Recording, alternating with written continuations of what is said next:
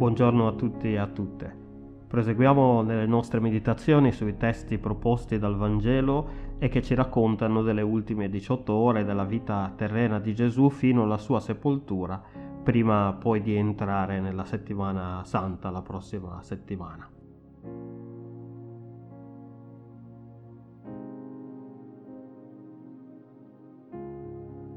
Oggi abbiamo un brano eh, dal Vangelo di Giovanni al capitolo 19, versetti da 25 a 27. Presso la croce di Gesù stavano sua madre e la sorella di sua madre, Maria di Cleopa, e Maria Maddalena. Gesù dunque, vedendo sua madre presso di lei il discepolo che egli amava, disse a sua madre, Donna, ecco tuo figlio. Poi disse al discepolo, Ecco tua madre. E da quel momento il discepolo la prese in casa sua.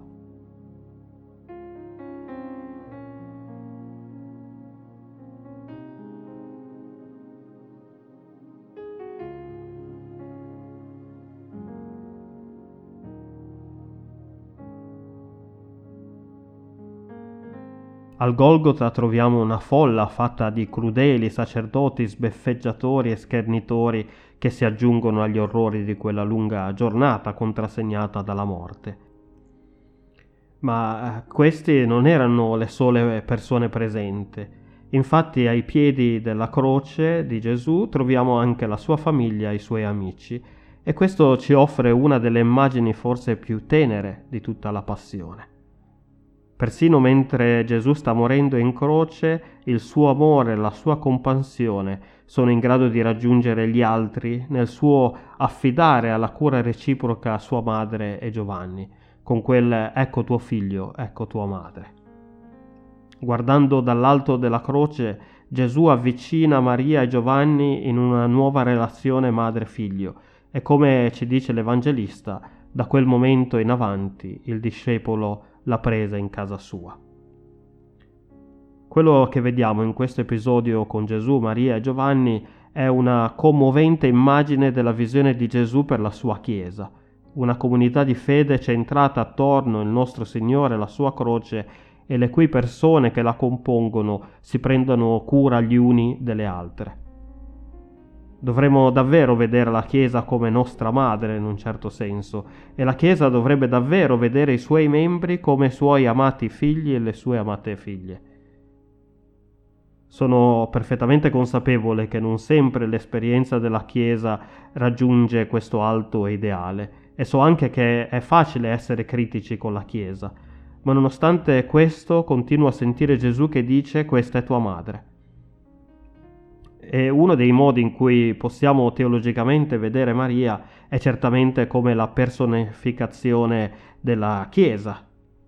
Perciò quando sentiamo Gesù esortare uno dei suoi discepoli a prendersi cura di sua madre, lo dovremmo prendere anche come un'esortazione per noi oggi, direttamente da Cristo, di prendersi cura amorevolmente della sua Chiesa come se fosse nostra madre e quindi la nostra devozione verso Gesù dovrebbe essere in parte espressa anche dalla nostra dedizione verso la Chiesa.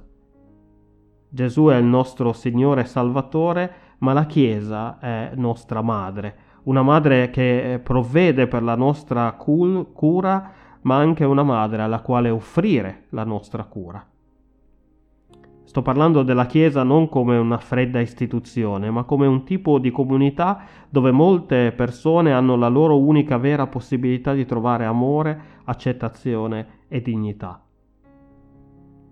Nella sua forma migliore non c'è niente di meglio che la Chiesa, un luogo dove Matteo 25 è la normalità, un luogo quindi dove i poveri sono sfamati e rivestiti, i malati vengono aiutati e guariti, un luogo dove gli immigrati vengono accolti e ai prigionieri viene restituita la dignità, un luogo dove tutti e tutte sono santi e peccatori, un luogo dove un giudice e un pregiudicato possono sedere vicini nella stessa panca con uguale stato davanti a Cristo, un luogo dove non solo vengono portati i pesi gli uni delle altre, ma le persone vengono portate reciprocamente una le altre, un luogo dove quindi nonostante le grandi differenze in eh, termini di educazione, opportunità, opinioni, ideologie, si impari ad amarsi gli uni le altre, così come Gesù ci ama, cioè senza condizioni.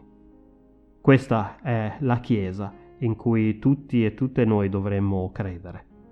Amen.